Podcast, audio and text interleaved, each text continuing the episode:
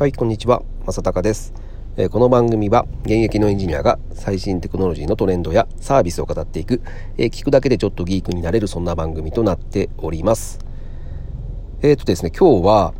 えっ、と、珍しくですね、まあ、アプリの紹介をしたいかなと思います。あの、僕、いろんなアプリを、あの、試して使ってみるタイプの人なんですけども、えここ最近ですね、えっと、1ヶ月ぐらい使ってるのかな。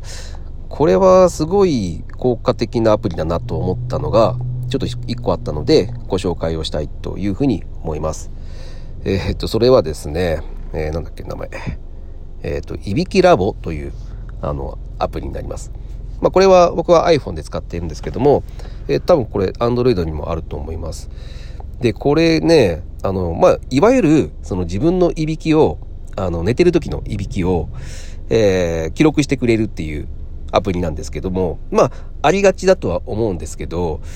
結構これ優れているなと、えー、思います。あのー、これ、その寝るときに、えー、このアプリを立ち上げてですね、え記録スタートにして、え iPhone を、えまあ、スクリーン側を下にしてですね、置いて、えまあ、寝るだけなんですね。で、当然そのずっと、え起動しているので、まあ、基本的にはその、あの、電源はつなぎっぱなしで寝ることを、まあ、えー、推奨していると。まあ多分そうしないと電池の減りがすごく早くなっちゃうので、まあ僕はいつもやってます。でですね、これってどういうことができるかというと、その、まあ自分のいびきが、えー、その寝てから、えー、起きるまでに、その時間帯で、えー、どのぐらい、その、大きないびきをかいてるかとかいうところが見れる。で、これのすごい、その効果的なところっていうのが、えっ、とね、結局その一番怖いのがですね、えー、無呼吸症候群という、えー、皆さん聞いたことあると思います。あのー、寝てる時に、えー、息が止まってしまっていて、そのいびき、いびきがいびきがすごいとですね、えー、舌がですね、その喉に落っこちてしまって、えー、まあ息が止まってしまう場合があるんですよ。で、えー、これが、まあ息が止まってしまう回数が多いとですね、えー、その、まあ脳に酸素の行く、量が減ってきてしまうので、えー、まあ、それによって、その睡眠障害が起きてしまって、まあ、昼間でも、その、眠気が襲ってきてしまったりとかするっていう、まあ、これって、まあ、どういう危険性があるかというと、一番は、その、自分、眠くなってしまうので、あの、一人より随分眠くなってしまうと。なので、えっ、ー、と、運転とかですね、していると人は、まあ、特にそういう、そういう系の何か運転しなきゃいけない仕事している人がこれになると非常に大変で、えー、まあ当然事故を起こしてしまう可能性があると。で、あとは、えー、まあそれ事故が一番怖いですよね。うん。一発で死んでしまう可能性があるんで。で、あとは、えっ、ー、と、身体的にも当然脳に酸素がいかない状態が毎日続くので、えー、まあ高血圧になったりとかして、えー、まあいわゆる心臓病とか、えー、まあ脳疾患みたいな病気の、え、発生率が、えー、抜群に上がってしまうという、まあ結構、その、恐ろしい病気なんですね。で、そういった病気が、えー、これを使うとですね、あの、結構これ分かりますね。というのもですね、結構分かるって言ってるのも、僕も無呼吸症候群チックな人なんですよ。なので、えっ、ー、と、まあ、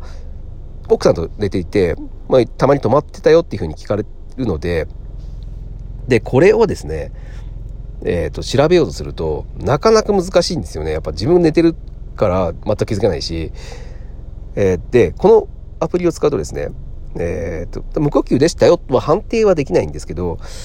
えっ、と、自分が寝ている間の、えいびきデータを全データ録音できる機能があるんですよ。まあ、これはちょっとあの、有料になってしまうんですけど、このいびきラボは基本無料で使えるんですけど、そういったその全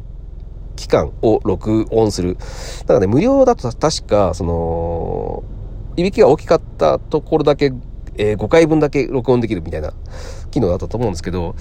えっ、ー、と、有料サービスにするとですね、なんかサブスクリプションだった気がするな、確か。うん。で、僕そのサブスク入って、なんか3ヶ月で、3ヶ月で500円ぐらいだったっけな。うん。まあ、そんな高くない価格で入れるんですけど、そうすると、まあ、全、全期間、うん、録画、録音できるっていうところで、で、それを聞くとですね、えっ、ー、と、明らかに、えー、息が止まってるとこってわかるんですよ。あのね、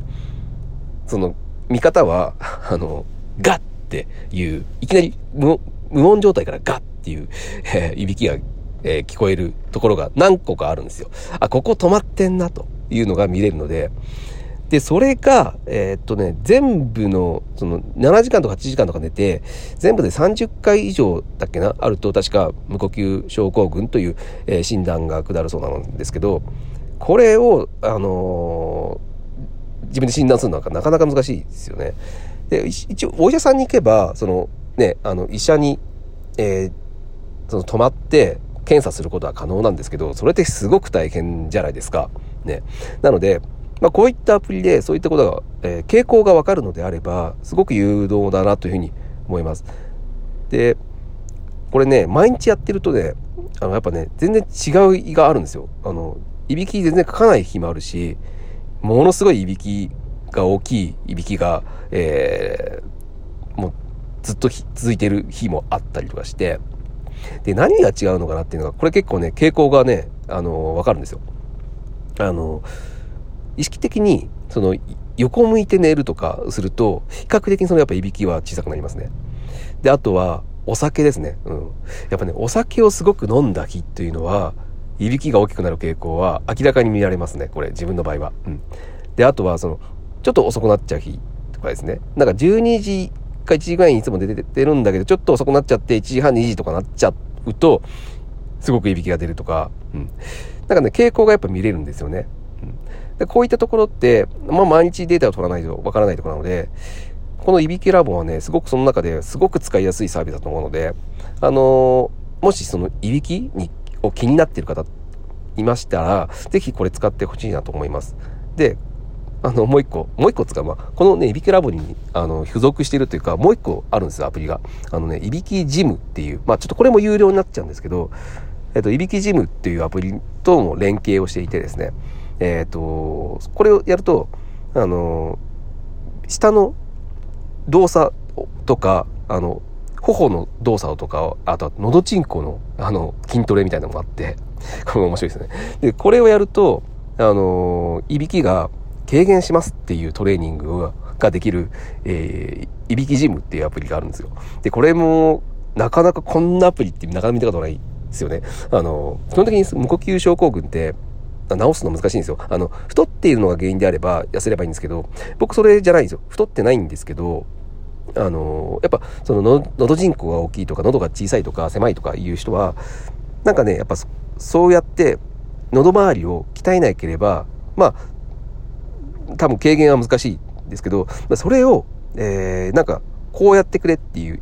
医者ってほぼいないと思うんですよ。なので、これもかなり画期的なアプリだなと思います。いびきジム。うん。で、これも僕も今、今やっていて、なんかね、あの、2、3週間やったら、ちょっといびき、あれ？なんか軽減してきたんじゃね？って感じで、効いてきてるっぽいんですよね。で、もし本当にこれが、このいびきジムによる効果があれば、めちゃくちゃこれ、そのアプリとしてっていうかもう医療としてすごいですよねっていうところで、えっ、ー、と、このいびきラボといびきジム、えー、なんかまあ、僕の最近使ってきたアプリの中では、まあ、限定しますよ。その、いびきが大きい人限定しますけど、えかなり効果的なアプリだなというふうに思ったので、え今日はご紹介をさせていただきました。えー、もし気になる方いらっしゃいましたら、えー、ぜひですね、今、えっ、ー、と、 App Store の方で見てほしいなというふうに思います。はい、え今日は、えー、まあ一つですね、2つか、うんと、アプリの方の紹介をさせていただきました。えー、まあ今後もこういった、えー、自分が使えるなと思うアプリっていうのを、えー、ご紹介させていただきますので、ぜひですね、また聞いていただけると大変嬉しいです。はい、えー、今日は以上になります。それでは。